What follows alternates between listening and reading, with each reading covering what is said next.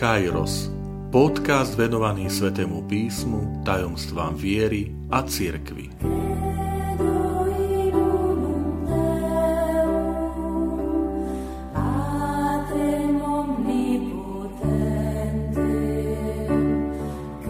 Sto časť Premenenie vody na víno na svadbe. Vitajte pri počúvaní tohto môjho podcastu. Volám sa František Trstenský, som katolický kňaz, farár v Kežmarku a prednášam sväté písmo na Teologickom inštitúte v Spišskom podhradí. Milí priatelia, len pripomeniem, že svätý Ján Pavol II v roku 2002 vytvoril tieto tajomstvá ruženca svetla. Dúfam, že ste si možno splnili predsavzatie, že dôkladne sa naučiť všetky tajomstvá ruženca svetla. Pri tomto druhom tajomstve pripomeniem, že je to iba evangelista Ján, ktorý spomína udalosť svadby v káne Galilejskej, kde Ježiš premenil vodu na víno. Je to v druhej kapitole jeho evanielia. Možno na tomto mieste spomenúť aj známu pieseň, ktorá sa spieva vo vianočnom období najmä na Sviatok zjavenia pána a na Sviatok krstu pána, Tri zázraky sa dnes stali, príchod Krista zvestovali. Kedy si totiž zjavenie pána, tri krále, krst Ježiša Krista v Jordáne a prvé znamenie na svadbe v Káne Galilejskej tvoril jeden sviatok. Dnes je to rozdelené, že 6. január je zjavenie pána, hneď po 6. januári najbližšia nedela je nedela krstu pána a potom ďalšia nedela už v období cez rok pripomína práve Ježišovo prvé znamenie na svadbe v Káni Galilejskej. Ale to je na vysvetlenie, že táto pieseň v jednotnom katolíckom spevníku zostala, že tri zázraky sa dnes stali, ale e, v súčasnosti po obnove liturgického kalendára sa vlastne tieto biblické udalosti rozdelili. Máme teda pred sebou prvé Ježišovo znamenie. Iba sluhovia vidia, čo sa stalo, ale iba učeníci rozumejú tomuto znameniu.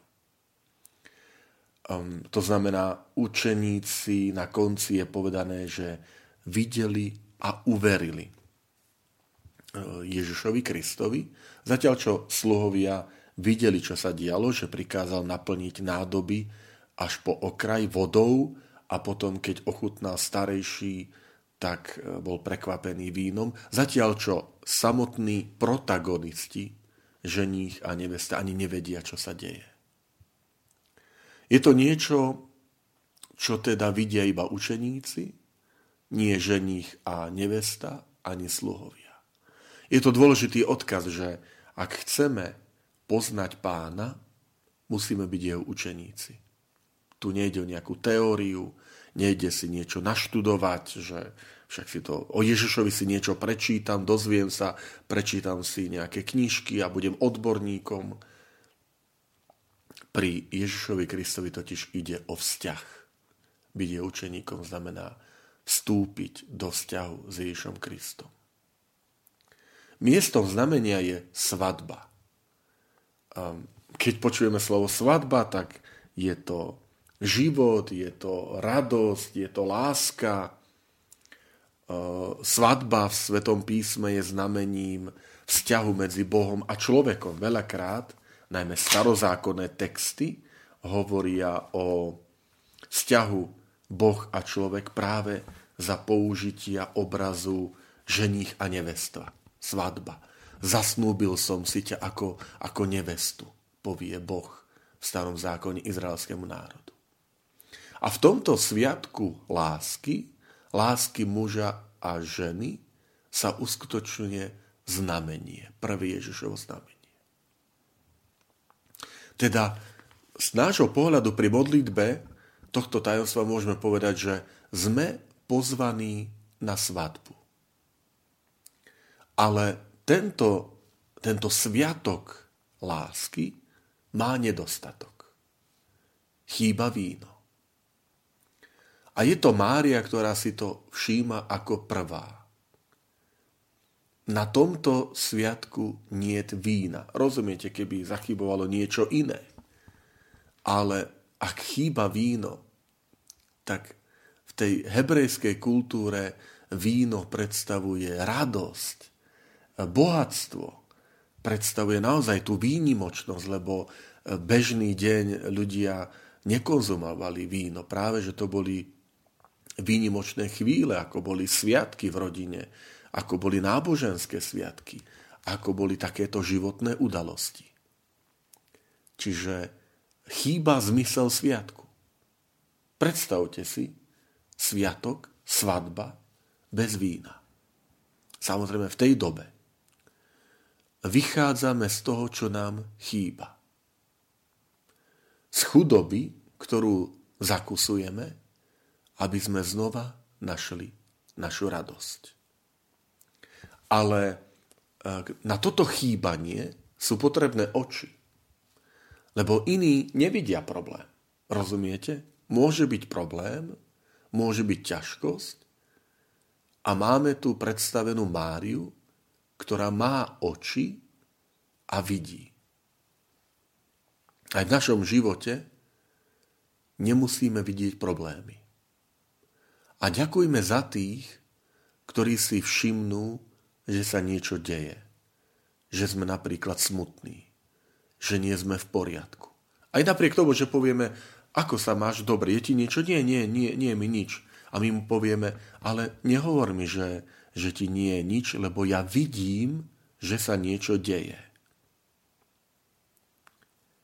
Takže pri tomto tajomstve môžeme ďakovať za tých, ktorí vidia núdzu druhého, druhého a hovoria o tejto núdzi s Kristom. No Mária je tá, ktorá ide za Ježišom. Hovorme aj my s Kristom o druhých. Hovorme o nich láskavo, s úctom, s prozbou za nich. Nie s pohrdaním alebo s povýšenectvom. Keď sú ľudia nešťastní, hovorme o nich s Kristom, že sú bez práce, že ich postihla choroba, keď sú to deti bez rodičov. Čiže aj my môžeme a máme byť ľuďmi, ktorí máme oči pre druhých. Voláme to citlivosť pre nedostatok druhých, pre biedu druhých. Je to príklad matky Márie. Ten jemný, ustarostený, materinský. V tomto texte zaznievajú Ježišové slova. Čo mňa a teba do toho, žena, neprišla moja hodina. O akú to hodinu ide? Je to hodina Veľkej noci. Keď potom neskôr čítame Jánovo evanilium, tak Ježiš povie, čo mám povedať? Zachráň ma, oče, pred touto hodinou, veď pre túto hodinu som prišiel. Tu teda už sa naplňa. Tá hodina, o ktorej hovorí Ježiš, a v Jano Evangeliu je to zdôraznené, je hodina naplnenia, hodina na kríži, hodina oslávenia, hodina Veľkej noci. Ale tá sa začína už tu. Začína dialog medzi Ježišom a Máriou, dialog, ktorý sa završi na kríži. Keď povie Ježiš z kríža, hľa tvoj syn, hľa tvoja matka. Tu začína rozhovor, ktorý bude mať za následok, že o mňa prídeš, matka. Že dám život za týchto ľudí. Čiže na svadbe v Káne Galejskej je začiatok seba darovania, ktorý vyvrcholí v hodine na kríži na Veľkú noc. A čo to znamená? My sme v modlitbe pozvaní vstúpiť do tejto hodiny Krista. Stať sa súčasťou Márie, ktorá sa vie zrieknúť, vie sa zrieknúť vlastného syna pre spásu ľudí. Boh dáva svojho syna, aby sme my mali sviatok, aby sme našli radosť. Krásne to hovorí sväté písmo, že Boh vlastného syna neušetril, ale vydal ho za nás. Preto, aby sme my mali sviatok, aby sme boli vykúpení. Mária hovorí so sluhami a im povie, urobte všetko, čo vám povie, čo vám povie môj syn. Rozumiete v tom, v tom rozhovore, že Mária prichádza a povie, urobte, čo vám povie syn, Mária sa obracia ku nám a hovorí nám, urobte, čo vám hovorí môj syn a budete prežívať radosť. Mária v Lukášovom evanieliu povedala pri zvestovaní, nech sa mi stane podľa tvojho slova. Teraz teda hovorí to, čo sama žije. Urobte, čo vám hovorí môj syn. Urobte, čo hovorí Boh. Plňte jeho vôľu. To je jej odporúčanie. To je jej návod. Robte to, čo vám hovorí môj syn. O tomto znamení hovoríme, že to je prvé Ježišovo znamenie, ktoré evangelista Ján uvádza. Zopakujem v druhej kapitole Jánovho evanielia premena vody na víno na svadbe v Káne, ktorá leží v Galilei nedaleko Nazareta. Skúste porozmýšľať teraz a ja vám o chvíľku dám odpoveď, ktoré je posledné Ježišovo znamenie v Jánovom evanieliu, ktorý je posledný Ježišov zázrak, ktorý uvádza, uvádza evangelista Ján. V evanieliu, teda Jána. Tak chvíľka ticha, skúste dať odpoveď, skúste dať tip, porozmýšľajte. Je to 21. kapitola, posledná kapitola Jánov Evanielia, zázračný rybolov. Ježiš stojí na brehu Tiberiackého, teda Galéského jazera, pýta sa, deti moje, máte niečo na jedenie? Nie, spustite siete nájdete. Nájdu 153 rýb. Preto to spomínam, že e, aká veta stojí na začiatku prvého znamenia? Veta Márie, ktorá hovorí, robte to, čo vám povie môj syn a budete mať radosť. Robte to, čo vám hovorí môj syn a a naplní vás a budete mať sviatok. A posledné znamenie, posledný zázrak, čo robia učeníci na tej loďke? Robia to, čo im Ježiš hovorí z brehu. Spustite siete, nájdete. Čiže krásne prepojenie, stále tá dôležitá myšlienka, to výnimočné posolstvo, v čom, čím sa vyznačuje Ježišov učeník, učeníčka že robí to, čo mu hovorí Ježiš. Šesť nádob, ktoré sú prázdne. Naplňte vodou. Ten starší, keď ochutná víno, tak vyč- robí výčitky ženíchovi. Mu hovorí, zachoval si sa nesprávne. Alebo ponúkaš víno v nesprávnu chvíľu. Lebo hovorí aj vysvetlenie. Na začiatok sa dáva dobré víno a potom, keď si hostia upijú, tak ide horšie. Ty si to nedodržal. Prečo? Lebo v tom konaní je Boh, Ježiš Kristus. Ježiš Kristus sa nespráva podľa ľudských kritérií. Boh vždy dáva iba dobre. Vidíte, tu máme aj stratégiu zla. Zlo sa nám vždy na začiatku ponúka ako čosi pekné, dobré. A potom sa už nestará. Už potom si hostia upili. Už si upili toho dobra a ponúka to horšie. a, a ľudia to ani nezbadajú. Alebo už im je to jedno.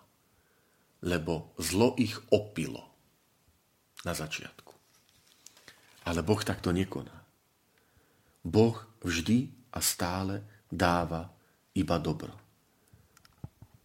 Stále Boh sa zaujíma, ako veci skončia.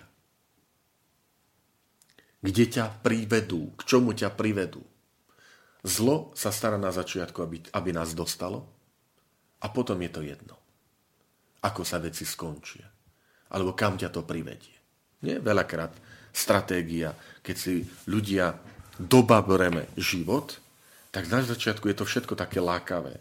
A potom, keď sa stane nejaký, nejaké ťaž, ťažkosť, nešťastie, tak zlo odskočí a povie, a čo mňa je potom? Že aké ty máš dôsledky? Alebo čo, čo mňa je potom, že som ti zrujnoval život, zničil vzťahy, rozpadla sa ti rodina, vyhodili ťa z práce, stratil si priateľov. Boh je ten, ktorý sa zaujíma o človeka až do konca. To ten starejší povie, že ty si zachoval dobré víno až do konca. A v skutočnosti evangelista chce povedať, ale to je Ježiš, ktorý zachováva to dobro až do konca.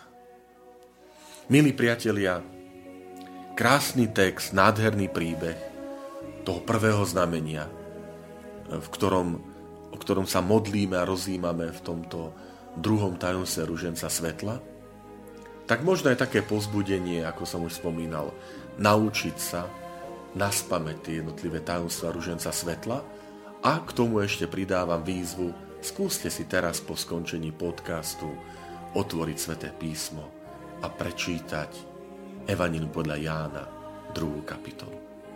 Prajem vám hlboké stretnutie s Božou láskou, ktorá nás pozýva na svoj sviatok a chce nám dobre až do konca.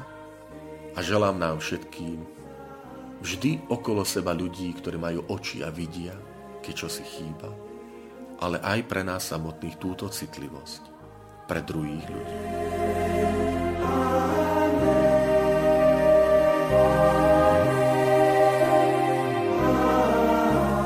Ďakujem, že ste počúvali tento môj podcast.